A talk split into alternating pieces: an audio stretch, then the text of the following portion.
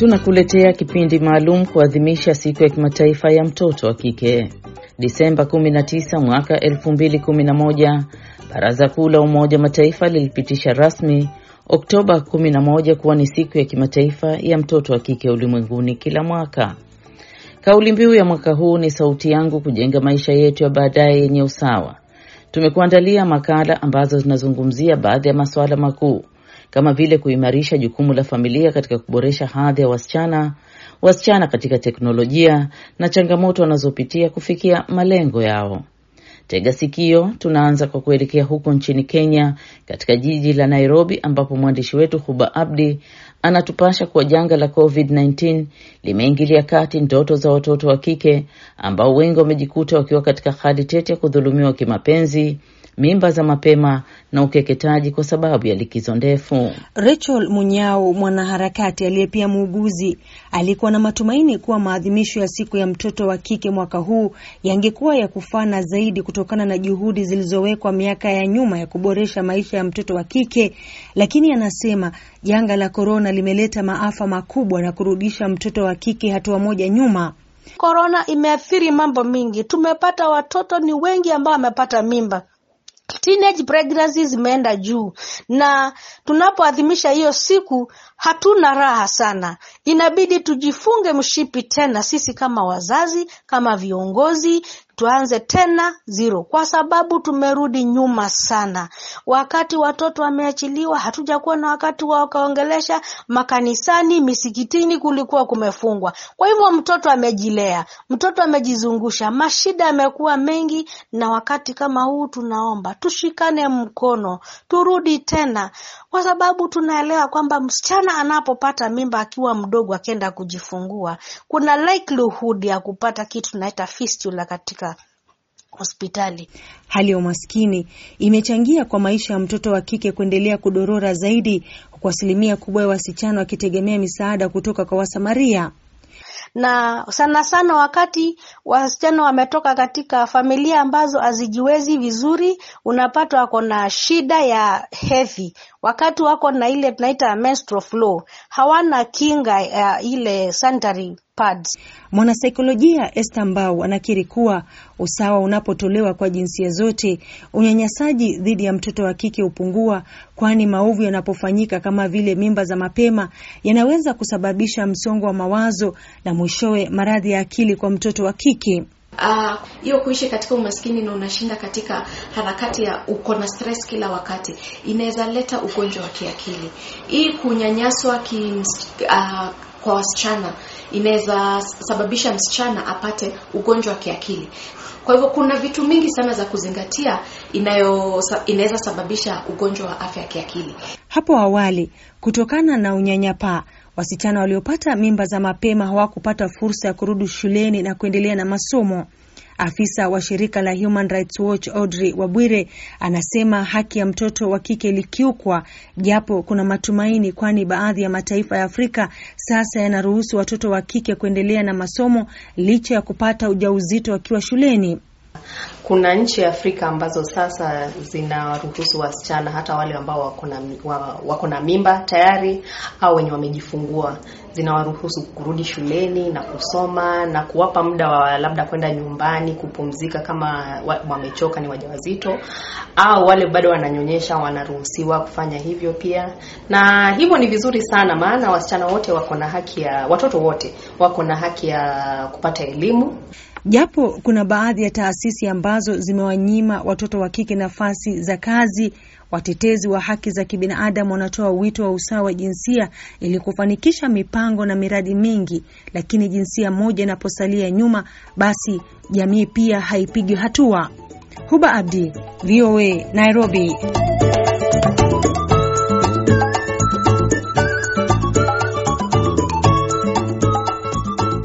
Na sasa namwona mwenzangu Mary Mgawe yuko tayari kutupasha jitihada zinazofanywa na taasisi ya Arise and Shine huko nchini Tanzania kuhusu mafanikio aliyopata katika kuhakikisha mtoto wa kike haki zake za msingi zinatekelezwa.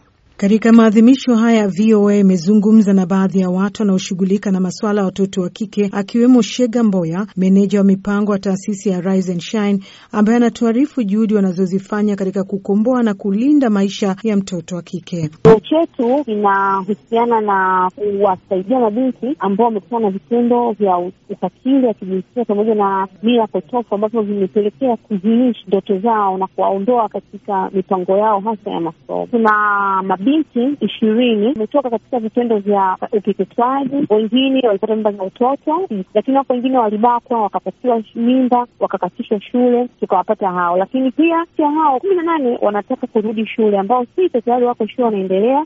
Kwa kumi na mbili wako katika prosesi ya kutafutiwa ufadhili ili waendelee na masomo, wamalize form four wapate vyao, then tuone kama wataenda katika fani au wataenda. Lakini kuna wengine wawili ambao tayari taasisi kwa jitihada za na kwa ushirikiano na wadau wengine wanatarajia kuingia chuo kwa ajili ya kuendeleza fani zao. Kwa hii ni siku yetu mahususi. Wakati maadhimisho haya yanaendelea katika maeneo mbalimbali, Victoria Michael aliyoko katika kituo cha Rise Up House kinachoendeshwa na Arise and Shine Foundation mkoani Morogoro nchini Tanzania, anakumbuka maumivu aliyopata baada ya kufiwa na wazazi wake. Anasema alichukuliwa na ndugu zake wakiwa na ndoto ya kupelekwa shule, lakini ndoto hiyo haikutimia. Nakuwa wananifanyisha kazi, sipelekwi shule, wananiahidi wananisomesha, wanisomeshi.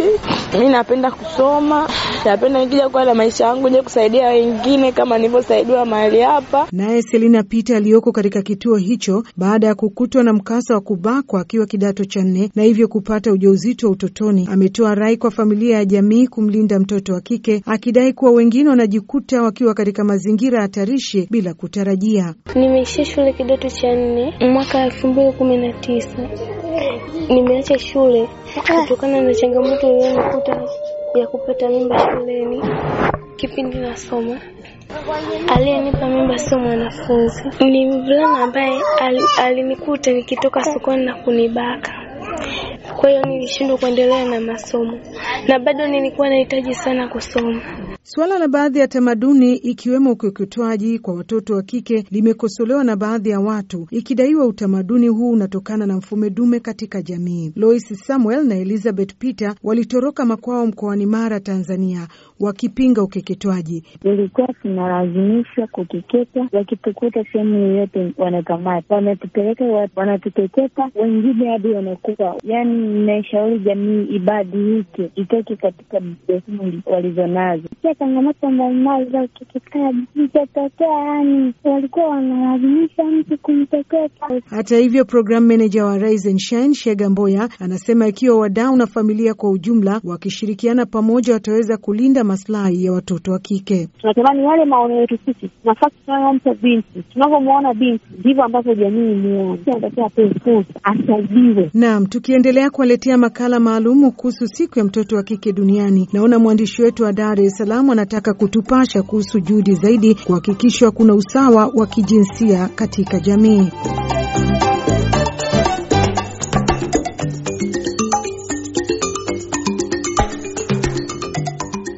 Kauli mbiu ya siku ya kimataifa ya mtoto wa kike kwa mwaka huu 2020 ni tumwezeshe mtoto wa kike kujenga taifa lenye usawa. Koshuma Mtengeti ni mkurugenzi mtendaji wa shirika la jukwaa la utu wa mtoto CDF.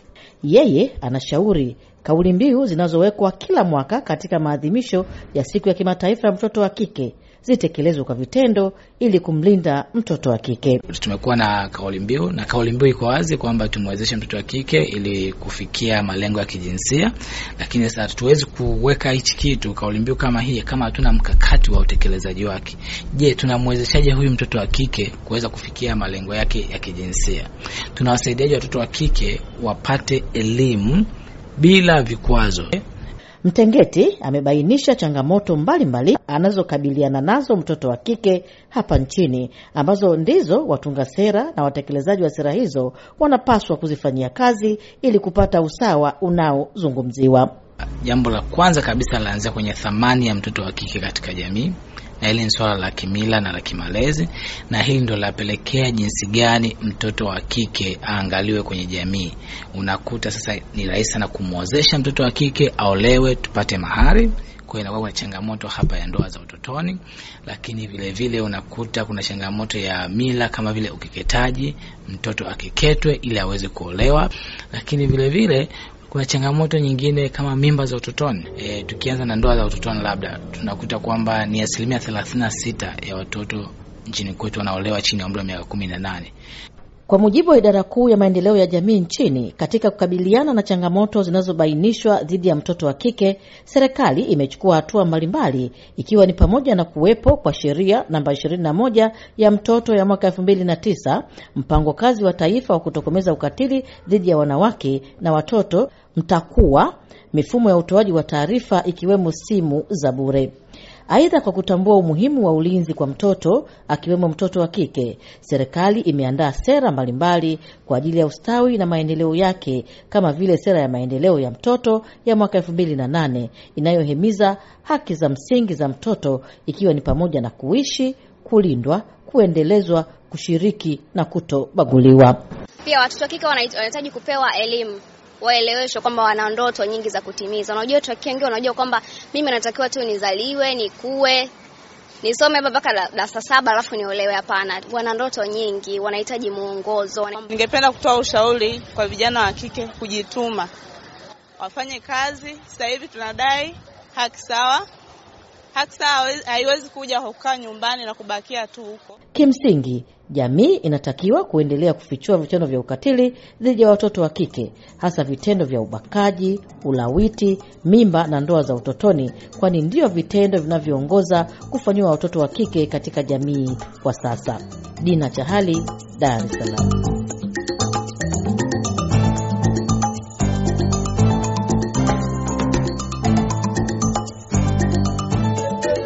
Kuna dhana kuwa penye mizozo basi mtoto wa kike si rahisi kupata maendeleo, lakini habari ni tofauti huko mashariki mwa Jamhuri ya Kidemokrasia ya Kongo, ambapo imebainika kuwa mafanikio pia yapo. Mwandishi wetu wa Goma, Auster Malivika, ana ripoti zaidi. Imeonekana kwamba watoto hao ndio wamekuwa wakisaidia familia zao. Queen ni mtoto msichana ambaye tumekutana barabarani akiuza vyakula mbalimbali kusaidia familia yake nyumbani. Ni bunga, makala, tomate, mafuta zinatukulisha, zinatusomesha, zinatuvalisha. Kuko saa mtu anakuyaka analeta fo bie mie sijue mi vile na ingine sagizi mtu anaweza kia twala deni hata nilipaka nikamwambia na nitombokea na nichamba. Hapa Jamhuri ya Kidemokrasia ya Kongo, watoto wasichana wamelazimika kusaidia wazazi kutokana na magumu ya kimaisha. Noela ni mmoja wa watoto ambaye yeye amekuwa akisaidia wazazi wake kuuza vitu mbalimbali mbali kwa kusaidia familia. Mbo mimi nawasaidia sazimoa, mama anaweza enda rangura, mimi nikala pale namsaidia kuuzisha zile fanga zinatukulisha zinalipa nyumba na zinatusomesha. Kristina yeye ameamua kuuza viato kuepuka kuomba wazazi kila mara pesa za kuuza sabuni pamoja na mafuta ya kupaka. Ndiyo, niko nauzisha viato, vinasaidia sana, mtu anakuwa anakuwa indepanda. Joyce eh, akiwa ni mtoto msichana anayeuza kaanga katika mji wa Goma anasema kwamba kila mara watoto wengi wasichana wamekuwa wakishambuliwa na watoto wa mitaani na hata polisi ikiwanyang'anya kaanga yao ambayo inawasaidia kununua vyombo vyao vya shule, na hii ni kutokana na hali ya maisha magumu ambayo wazazi wamekuwa wakipitia tangu vita viripuke hapa mashariki mwa Jamhuri ya Kidemokrasia ya Kongo. Samoya ba maibobo wanakuyaka wanatukimbiza, kalanga zinaanguka na saa moya bapolisi wanakuyaka wanatunyang'anyazo, na saa zengine mtu anakuyaka nakia tuzia na zikula bila kulipa. Minachokaka jutu hakuna kisi ya kufanya juu zinatusaidiaka. Mama Sara anasema kwamba watoto wasichana wana umuhimu katika familia kwa sababu wanasaidia kijamii, kiuchumi na vile hata kusaidia wengine watoto. Umuhimu wa mtoto mwanamke ndani ya familia ni mkubwa sana, sababu mtoto mwanamke ndani ya familia anajua kusaidia jamaa, anajua kuchunga vitu vya jamaa. Mungu amemweka ndani zawadi mingi kuhusu kusaidia jamaa. Watoto wengi wasichana wamekuwa wakitumiwa katika migodi, wengine wakifanya biashara na hata wengine wakilazimishwa kufanya kazi za nyumbani kama vile wazazi, kutokana na hali ngumu ya kimaisha, na hata wengine kukamatwa na makundi ya waasi ili waweze kusaidia wakuu wa makundi ya waasi hao kuwa bibi zao. Hoser Malivika, Sauti Amerika, Goma.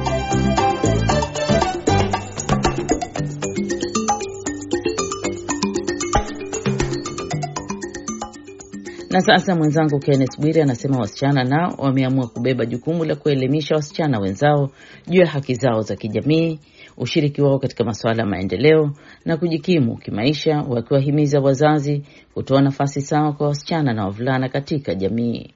Kundi hilo liko katika kaunti ya Busia, mpaka wa Kenya na Uganda, na mwenzangu Bwire amezungumza na mwanzilishi wa kundi hilo Christine na Mahindi, ambaye anaanza kuelezea malengo makuu na faida kwa mtoto wa kike katika jamii.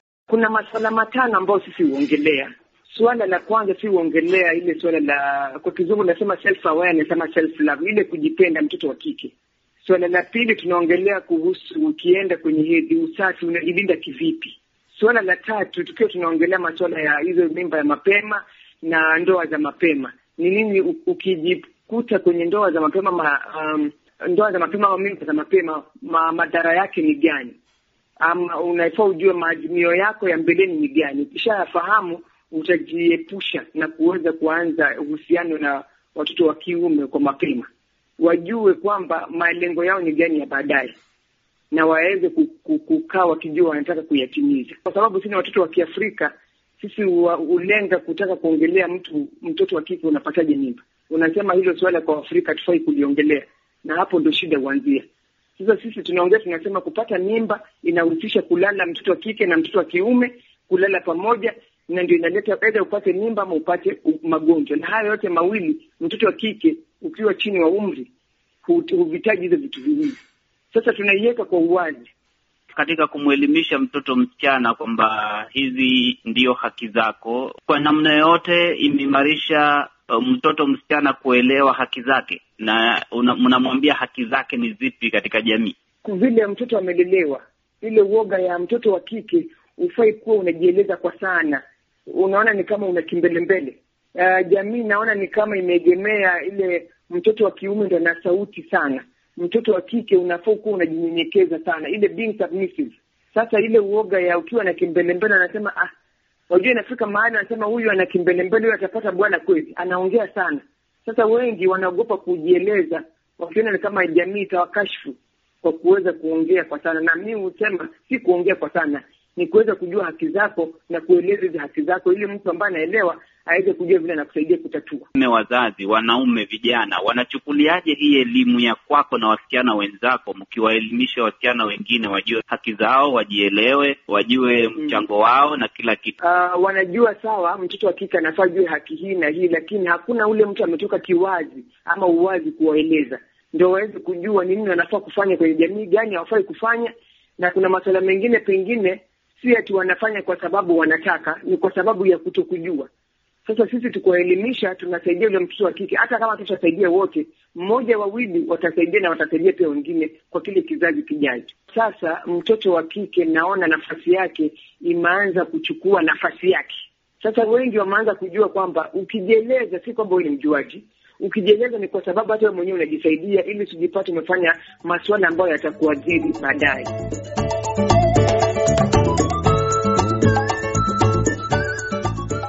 Na huko nchini Misri, mwandishi wetu wa Cairo Shafi Mbinda anaangazia changamoto anazokabiliana nazo mtoto wa kike ndani ya uwanja wa teknolojia. وظيفتي هي أبين الجمال تفاصيل آخر سطر لوحة الإشارات Sauti hii kutoka katika sehemu ya filamu inayoitwa Dara ni mafanikio makubwa kwa msichana huyu raia wa Palestina ambaye amechukua nafasi ya juu kushinda kwenye tamasha la kimataifa la filamu fupi. Anaitwa Aya muturabia ni binti anayetokea ukanda wa Gaza. Akiwa na furaha tele, hapa anatuambia kwa mukhtasari muda aliyotumia kutayarisha filamu hii. Nilifurahi sana kupata zawadi na pia filamu yangu kufika hapa. Kwa furaha niliyonayo, acha nikwambie, filamu ya Dara niliifanyia kazi kwa wiki moja tu. Mbali na kutuonyesha umahiri wao wasichana katika uwanja wa teknolojia, ni kwamba bado inaonekana kuwa iko haja ya kuendelea kukuza upeo kwa jamii inayowazunguka juu ya suala la kutowabana na kutowazuia au kutowabughudhi katika kupigania maendeleo yao. Kwa mfano, binti huyu Aya Mutarabia hapa anaeleza changamoto alizokutana nazo alipokuwa kwenye mchakato wa kutengeneza na kutayarisha filamu yake. Yani abada ma bafakir abadan, huwa sifikirii hali ngumu ya utayarishaji wa filamu, lakini changamoto kubwa ni wasichana kushuka mtaani na kamera mbele ya vijana kisha kupiga picha. Ni jambo ambalo bado halijazoeleka, hasa mimi mwenyewe nimeshakutana sana na kero hii kwa kweli. Kusumbuliwa au kudharauliwa wasichana pamoja na vitendo vingine kama vile udhalilishaji wa kingono haiishii tu mitaani, kwani kadri maendeleo ya teknolojia ya habari yanavyoongezeka ndivyo umakini nao inabidi uongezwe dhidi ya wahalifu mitandaoni, kwani kwa muda mwingi vyanzo mbalimbali vya habari vimekuwa vikiripoti kupokea malalamiko ya wasichana juu ya kero wanazozipata katika mitandao ya kijamii, hali ambayo inawapelekea kutumia njia mbadala ili kukwepa usumbufu dhidi yao, anaeleza binti huyu Shakila Magila. Na wakati mwingine mtu unaamua kubadilisha mpaka hata jina e, picha kwenye profaili, unaweka hata picha hata ya babu tu, ili tu mtu asikusumbue. Hata sio rafiki yako hivyo, anakupata tu kwenye meseji, anakuuliza ewe we mrembo, ujambo, vipi? Yani mambo yani hivyo E, uko wapi? Mpaka tuonane hivyo. Ni kero kubwa sana kwa sisi wasichana. Watetezi wa haki za wanawake kwa ujumla na wasichana wanaamini kwamba licha ya maendeleo ya kiteknolojia tunayoshuhudia kila kunapokucha, bado kuna idadi kubwa ya mabinti duniani wanaoshindwa kuzifikia taarifa zinazohusu haki zao stahiki, na hii ni kutokana na sababu mbalimbali, likiwemo swala la ndoa za lazima wakiwa na umri mdogo. Kutoka hapa mjini Cairo, Shafii Mbinda, Sauti ya Amerika. Ni hayo tu tuliyokuandalia hivi leo katika makala maalum ya siku ya kimataifa ya mtoto wa kike. Kwa niaba ya watangazaji wenzangu Mary Mgawe na Kenneth Bwire na waandishi wetu Huba Abdi kutoka nchini Kenya, Dina Chahali nchini Tanzania, Auster Malivika mashariki mwa DRC na Shafi Mbinda nchini Misri, bila kumsahau mzalishaji wa makala hii maalum Aida Isa. Mimi ni Khadija Riami nasema kwaherini.